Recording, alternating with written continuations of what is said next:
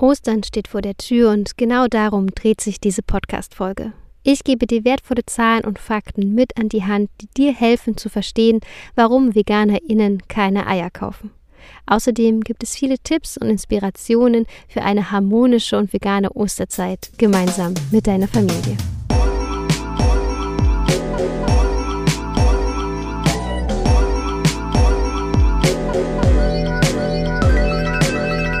Ahoi und herzlich willkommen zu einer neuen Folge von Nord Nord Vegan.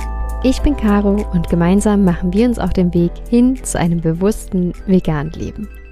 Ehe es jetzt gleich wie gewohnt ein kleines Reiseupdate gibt, möchte ich hier an dieser Stelle noch etwas verkünden. Bereits in der vorletzten Folge habe ich dir erzählt, dass ich gleich mehrere Ideen hatte und eines davon habe ich schon verkündet und zwar mein veganes Familienabenteuer, mein Freebie, welches du dir für 0 Euro auf meiner Homepage downloaden kannst.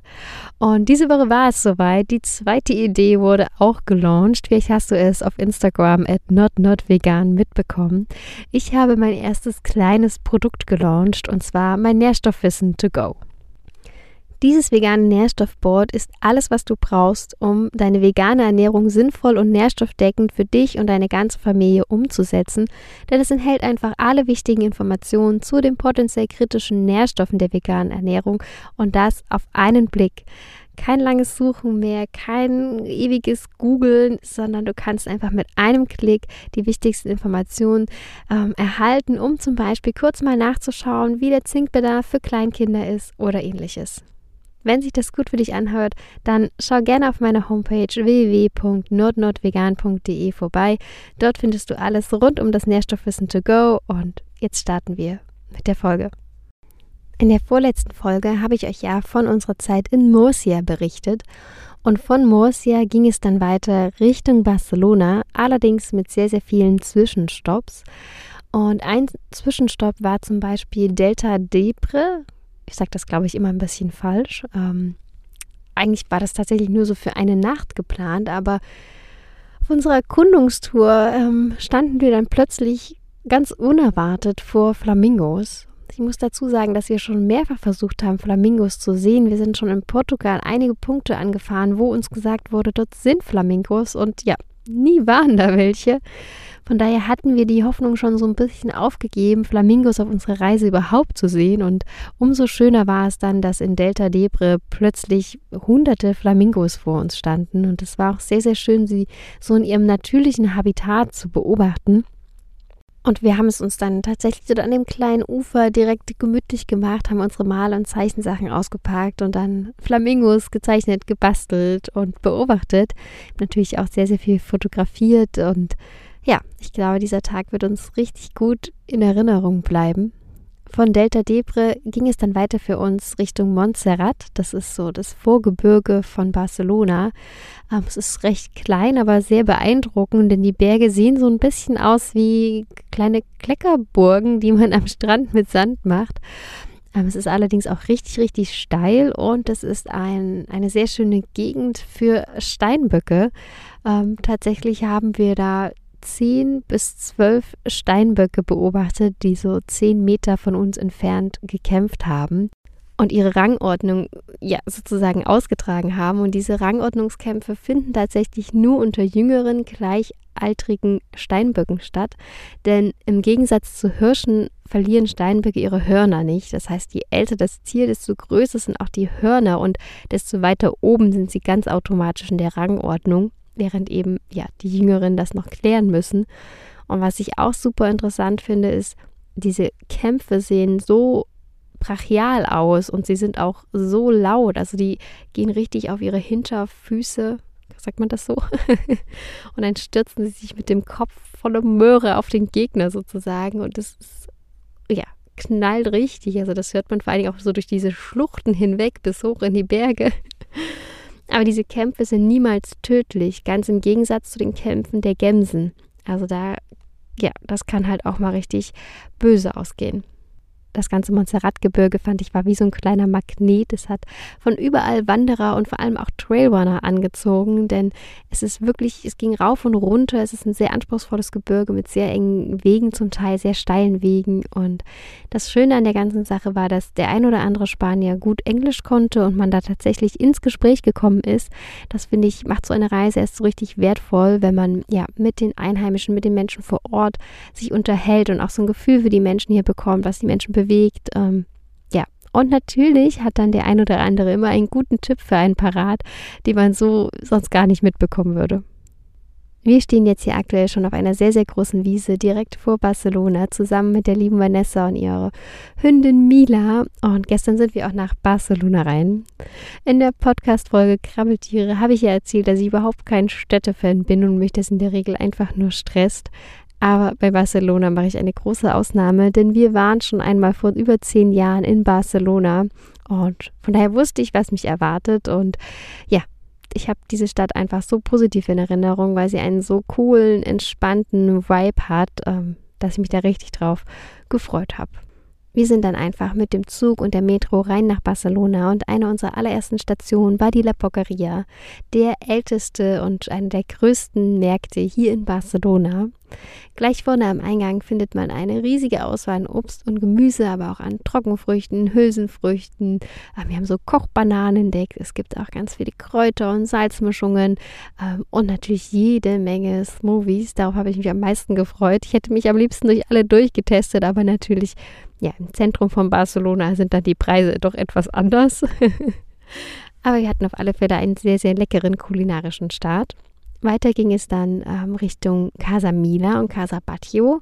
Das sind zwei sehr, sehr schöne Gebäude, die Gaudí geplant hat und die man sich da in unmittelbarer Nähe anschauen kann. Leider sind die Eintrittspreise alles andere als familienfreundlich und auch als ähm, alleinige Person, also ein Erwachsener, muss dann doch ordentlich in die Tasche greifen, um sich diese Gebäude von innen anzuschauen was wir dann tatsächlich nicht gemacht haben, sondern wir haben uns dann nochmal auf dem Weg Richtung Park Güell gemacht. Ähm, denn da, ja, kann man sich einfach an der frischen Luft draußen bewegen und die Kunst von Gaudi bewundern. Leider mussten wir dann feststellen, dass es ein Kontingent gibt. Also pro Tag lassen sie nur 14.000 Personen in diesen Park hinein. Und ja, dieses Kontingent war aufgebraucht, weswegen wir dann schweren Herzens und etwas mies gelaunt wieder zurück sind. In der Innenstadt haben wir uns dann ein leckeres veganes Restaurant gesucht und dafür haben wir die App Happy Cow genutzt und die kann ich tatsächlich nur jedem ans Herz legen, der schnell und einfach vegane Restaurants finden möchte. Wir haben uns dann verwöhnen lassen und leckere vegane Lasagne, vegane Paellas, Tapas und auch Suppen bestellt. Aber nicht nur wir wurden verwöhnt, sondern auch die kleine Hündin Mila, denn es gab ganz selbstverständlich für sie eine kleine Kuscheldecke zum Drauflegen und vegane Hundeleckerlis, was ich super, super lieb fand. So ganz wissen wir gerade noch nicht, wie die Reise für uns weitergehen soll, denn wir würden wahnsinnig gerne den Park Güell besichtigen. Und ja, so entspannt und kreativ auch Barcelona ist, ähm, und so schön die Stadt auch ist, uns fehlt doch schon sehr die Natur und uns zieht es eigentlich weiter Richtung Pyrenäen, Richtung Girona. Aber wir müssen hier noch auf ein Päckchen warten, denn wir haben uns ein ganz besonderes Andenken hier in Spanien machen lassen. Vielleicht kannst du dir es auch schon denken. Wir haben uns eine Zungentrommel anfertigen lassen und jetzt hoffen wir, dass das Päckchen die Tage hier in Barcelona noch ankommt. Also da einmal Daumen drücken. Während wir so durch Barcelona gewandert sind, ist mir etwas aufgefallen. Und zwar waren die meisten Schaufenster schon sehr österlich dekoriert und geschmückt. Auch in den Supermärkten gab es schon die erste Osterschokolade zu kaufen und kleine Osternester und Dekorationen. Und ja, Ostern steht vor der Tür. Und auch wenn Ostern in allererster Linie ein religiöses, christliches Fest ist, so ist es auch ein Fest, was viele Menschen gemeinsam mit ihrer Familie verbringen und ihren Freunden, wo man schöne Radausflüge unternimmt und hoffentlich die ersten Frühlingsstrahlen genießen kann. Aus eigener Erfahrung weiß ich jedoch, dass Ostern genauso wie Weihnachten für VeganerInnen und auch ganz besonders für vegane Familien immer so eine kleine Herausforderung ist, denn viele traditionelle Osterbräuche und Rituale sind nicht vegan und sind auch schwer mit einer veganen Lebensweise in Einklang zu bringen.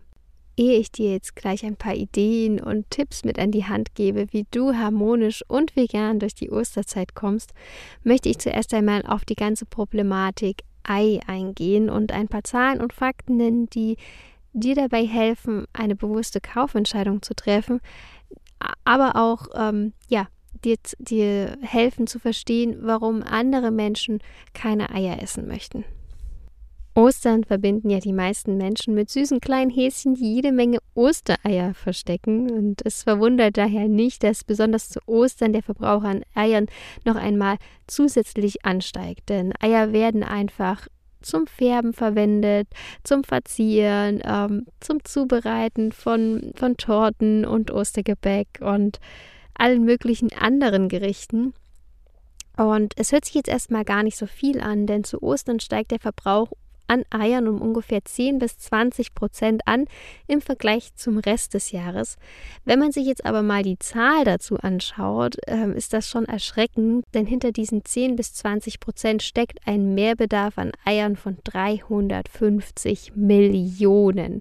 Also das ist eine wirklich enorme Zahl und wenn man jetzt mal überlegt, wie viel Eier wir in Deutschland pro Jahr verzehren, dann kommen wir auf eine stolze Summe von 13 Milliarden Eiern durchschnittlich. Also das bedeutet im Umkehrschluss, dass jeder von uns über 200 Eier im Jahr isst oder anders gesagt, aller zwei Tage ein Ei. Natürlich sind diese Eier nicht immer quasi hart gekocht oder in Form von Rührei, sondern der Großteil dieser Eier versteckt sich in ganz unterschiedlichen Fertigprodukten, wie zum Beispiel Kuchen, Pudding, ähm, Salatdressing, Mayonnaise, Backwaren und viele weitere. Aber kommen wir vielleicht mal zurück zu Ostern, denn ich habe mich lange Zeit gefragt, wie dieser enorme Mehrbedarf von 350 Millionen Eiern eigentlich gedeckt wird. Denn ja, das bedarf ja einer extremen Logistik und Planung dahinter, diesen zusätzlichen Bedarf Anfang April pünktlich äh, fertig zu haben. Und tatsächlich passiert das ähm, durch eine sehr, sehr geregelte und geplante Einstallung der Tiere. Also genau jetzt sind die Ställe in Deutschland so voll wie vermutlich zu keinem anderen Zeitpunkt im Jahr. Ähm, es sind besonders ältere Legehennen jetzt in diesen Ställen, weil ältere Legehennen einfach eine höhere Legeleistung haben als jüngere um jetzt die benötigte Menge an Eiern zu Ostern, aber auch für das ganze Jahr zu produzieren, werden in Deutschland rund, Achtung, 40 Millionen Legehennen gehalten. Wenn man das jetzt mal bedenkt, wir sind 83 Millionen Menschen in Deutschland, ja, und wenn man das jetzt mal sich nur so vorstellt, so visuell, wie viele Menschen das sind und die Hälfte davon zusätzlich nochmal sind Hühner und wir sehen diese Hühner aber kaum. Also der Großteil dieser Hühner befindet sich in großen Ställen, und wird in der sogenannten Bodenhaltung gehalten. Und da kommen wir vielleicht mal zu dem Thema, welche Legeformen gibt es eigentlich in der Europäischen Union? Denn ich glaube, das ist auch nicht ganz jedem bewusst. Also es gibt vier verschiedene, wobei eine davon verboten ist, ähm, seit 2010 in Deutschland beziehungsweise seit 2012 auch europaweit beziehungsweise EU-weit. Und zwar ist das die Käfighaltung. Also in der Käfighaltung werden die Hühner, wie der Name schon sagt, in kleinen Käfigen gehalten, ähm, in denen sie sich eigentlich so gut wie nicht bewegen können. Und oftmals stehen diese Käfige auch in mehreren Eben Ebenen übereinander, um so viel Platz wie möglich zu sparen.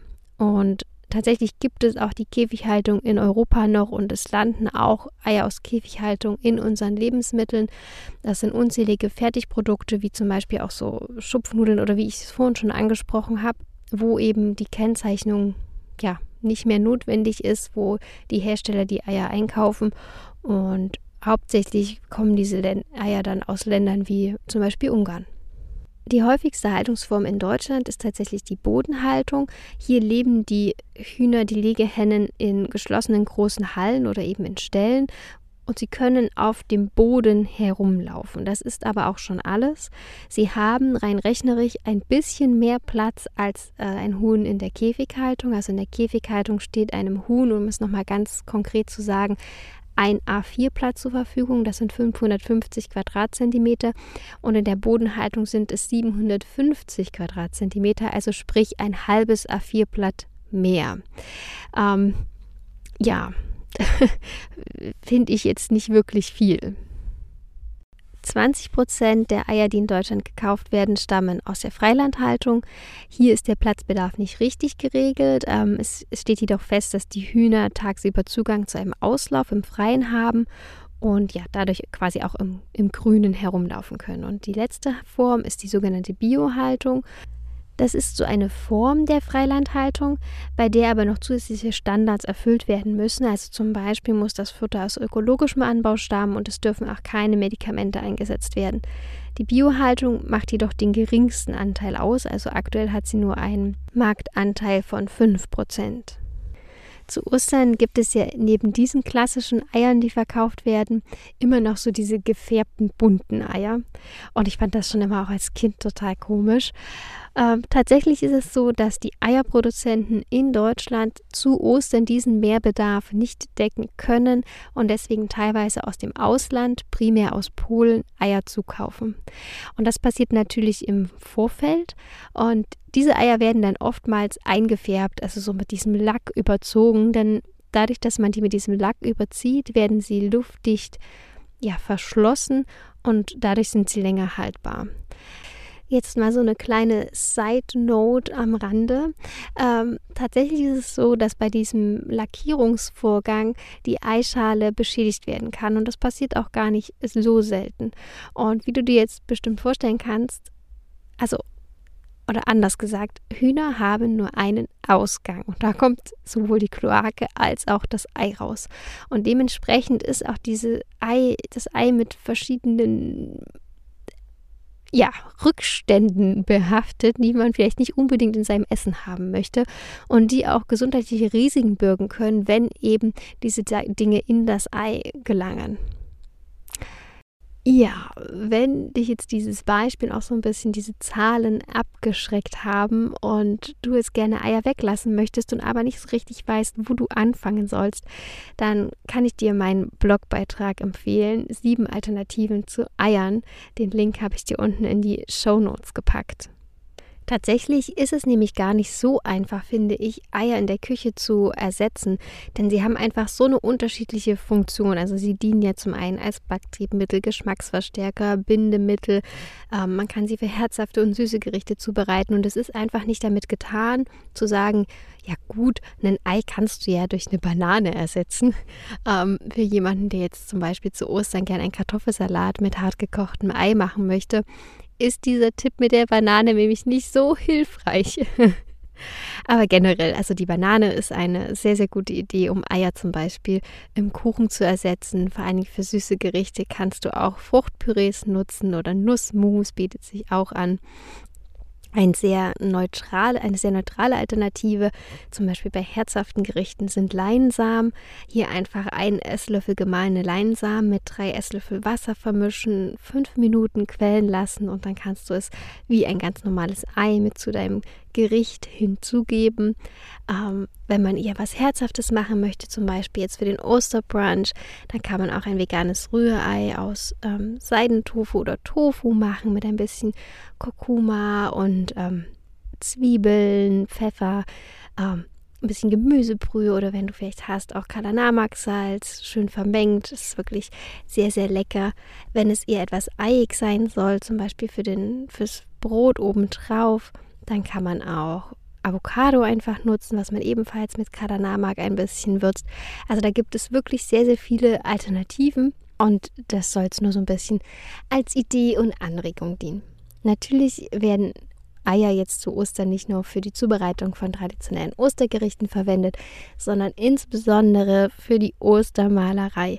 Ich kann mich da auch noch sehr gut erinnern als Kind. Wir haben es also das ist eine meiner Kindheitserinnerungen an sich. Wir haben jedes Jahr Ostereier ausgepustet und bemalt. Da gab es dann auch verschiedene Materialien, mal Sticker, mal haben wir mit rote Beete gefärbt, mal hat meine Mama extra so ein kleines wie hieß das denn gleich? Das waren so kleine süße Geräte, da konnte man die Eier einspannen und dann gab es so eine kleine Kurbel rechts, da konnte man das dann so ganz langsam drehen und es gab so mini kleine Farbpaletten und kleine Pinselchen. Also das sind wirklich schöne Kindheitserinnerungen, an die ich mich auch sehr, sehr gerne erinnere.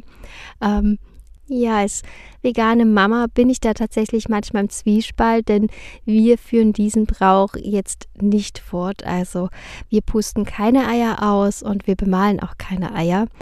Wenn du das dennoch machen möchtest, dann könntest du zum Beispiel Freunde oder deine Familie bitten, die Eier für dich auszupusten oder auch zu kaufen, wenn du das nicht kannst.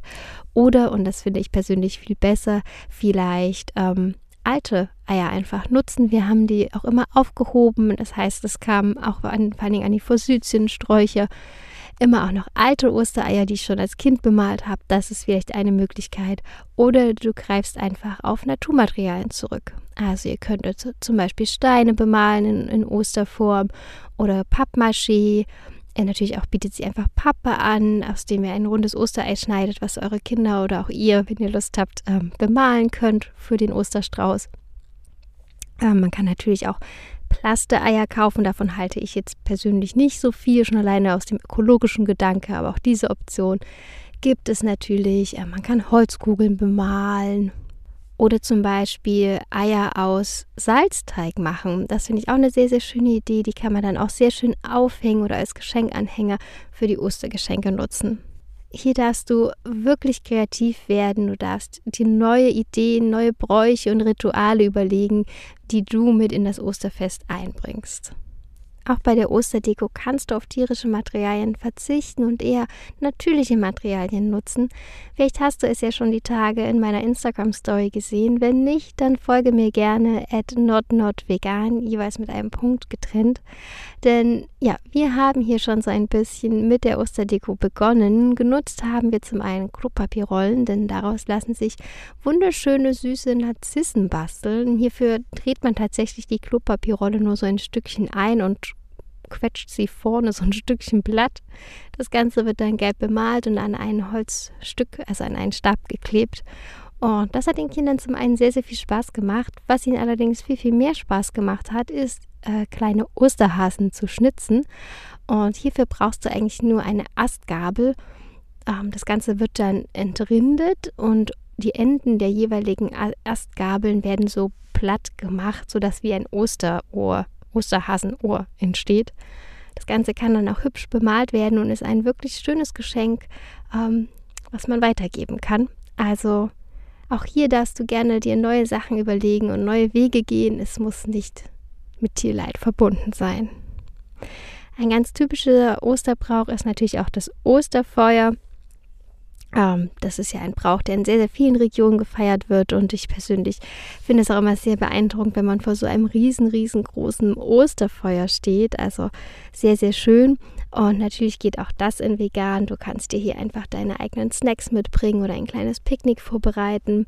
Ähm, natürlich ist das auch oftmals mit einer Party verbunden.